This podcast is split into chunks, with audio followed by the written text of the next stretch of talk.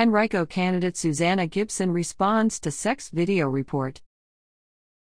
A candidate in a high stakes legislative contest in Virginia had sex with her husband in live videos posted on a pornographic website and asked viewers to pay them money in return for carrying out specific sex acts. Screenshots of Susanna Gibson on the website were shared with the Associated Press. The campaign for Gibson, a Democrat running for a seat in the Virginia House of Delegates in a district just outside Richmond, issued a statement Monday in which it denounced the sharing of the videos as a violation of the law and her privacy. Gibson called the exposure of the videos the worst gutter politics. It won't intimidate me and it won't silence me, she said in the statement.